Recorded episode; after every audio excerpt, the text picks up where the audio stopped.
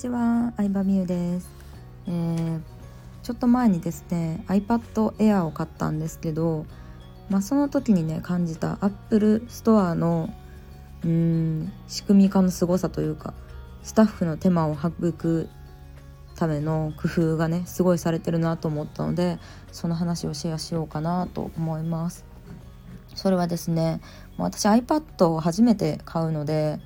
まあ、iPad もミニとか Air とか Pro とかいろいろあるんですよパソコンみたいな感じで。で自分に合うのどれか分からへんし、まあ、YouTube とかブログとか参考にはしてたんですけどそのスタッフの人の意見というかいろいろ聞きたいなと思って。まあ、で Apple Store で物を買うという体験もしたかったんでヨドバシカメラとかでも買えるんですけどネットショップでも買えるんですけど Apple Store に初めて予約してみようと思ったわけなんですね。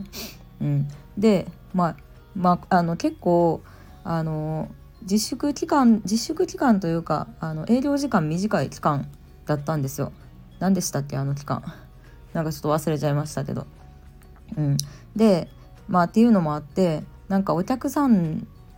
結構予約でいっぱいですみたいなあの予約も余裕持ってあんまり満員にならない建物が満員にならないようにしてるので予約の数も抑えてますみたいな書いてあったんですけどまああの予約日を進んでいこうとしたらそうなんですかね修理の人以外は基本来ないでくださいみたいな感じだったんですね案に。うん、で、まあ、どういうので困ってますか？修理とかなんかそういう選ぶとこがあるんですけどそうどの iPad がいいか相談しに行きたい的なのに当てはまるのがなくてもう基本的に相談のみはそういうショッピング的なのは受け付けてないみたいな感じだったんですよ。でまあかんまあ確かに店の立場考えたらそうやなって思いました。うんまあ、アップル社としては、まあ、売れればいいので相談したい人はヨドバシカメラとか行ってって話ですよねビッグカメラとか。アップル社に相談に 相談に来るなとは言わないですけどその分スタッフ1人当たりのさ接客時間が長くなるよりももう買うって決まってる人か、まあ、修理しか受け付けてないみたいな感じで、まあ、基本的にはオンラインで買ってくださいみたいな感じで、まあ、結局は私オンラインで、まあ、YouTube とかを見て選あの自分の用途に合うものを選んで Apple、えーと、iPad Air を買ったっていう感じなんですけどうん。なんかねもうなんだろうな。なんかこういうお客さんに来てほしくないっていうのを事前にすごい決めてるなって思いました。うん。なんかスタッフに相談立てして買うか買わへんか分からへんような見込みの低い客はなんか入れないような工夫してるなって思いましたね。その分スタッフのあの1人当たりの売り上げというかね時間も減ってしまうし働きやすい環境も作ってるなっていうのはすごい思いましたね。で大体ハイブランドのお店ってうん結構入りづらかったりするじゃないですか。高級時計とかなんかディオールとかシャネルの店もそうですけど予約必要やったりとか店の前に人がすごい並んでたりとかしますけど、うん、あれもなんかちょっと高級時計のお店に行った時にすごい思ったんですけどもう入りづらい店舗ってことは入ったお客さんは結構な確率で買うんですよね。入りづらい空間に入ったのに何も買わへん人って基本いなくてその敷居を下げれば下げるほどさ買わない可能性のある人もいるわけじゃないですか。でハイブランドのスタッフさんってやっぱりすごい教育をしてたりとか高いお金を使って育てられてきたにもかかわらず買わない可能性のあるお客さんが来るっていうのは結構なはっきり言ってしまえば機械損失というか、うん、買う気のある人だけ来てみたいな工夫が、まあ、アップルもしてるなっていうのはすごい思いましたね。で、まあ、その話をちょっと友達にしてたらまあ、友達もアップルにあの修理で行ったらしいんですよねパソコンが壊れたかなんかででその時も修理の申し込みする時になんか、まあ、電源入りますか入りませんかとかなんかフローチャートみたいなんで答えていくんですよ質問に。で答えていってでそのパソコンのなんか ID 番号みたいなの入れて全部入れていってでそれがあるそれを入力して予約完了みたいな感じなのでそのついてからさどういうので困ってますか？から始まらないっていうなんかこう時間の効率の良さ？うん、なんか私のビジネスでもそういうのとかすごい活かせそうやなって思いました。事前に聞いとくみたいな。事前に入力しといてもらうみたいな。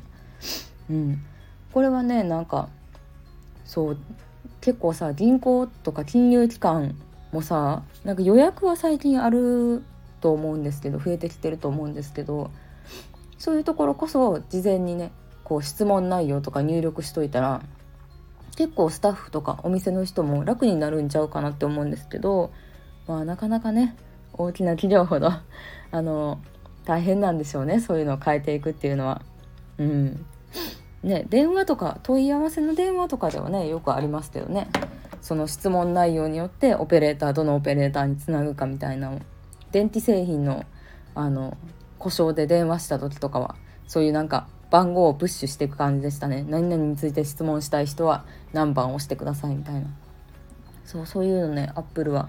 やっぱり最先端の会社やからこそこうスタッフの働く環境だったりとか、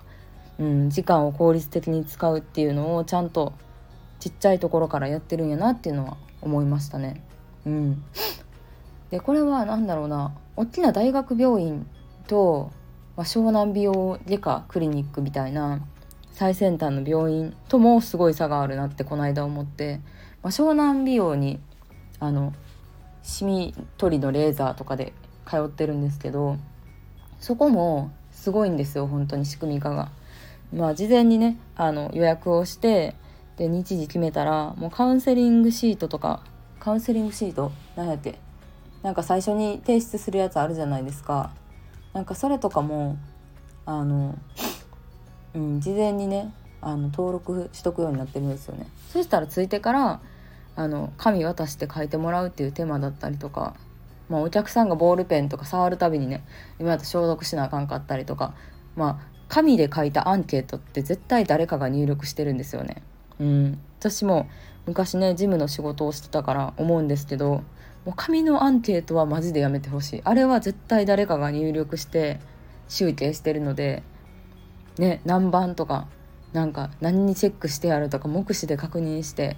入力すると絶対ミスが起こるので、まあ、こういうねあのカル事前カルテというかアンケートがね電子化されてるのは、まあ、すごいいいことやしそのデータをもとにねもっといいサービスが出てくるなと思うので、まあ、まさにアップルは製品がいいだけじゃなくってそういう細かいサービス面もしっかりしてるんやなって思った話でした。はいということで、えー、アップルの話でした。ではありがとうございました。バイバイ。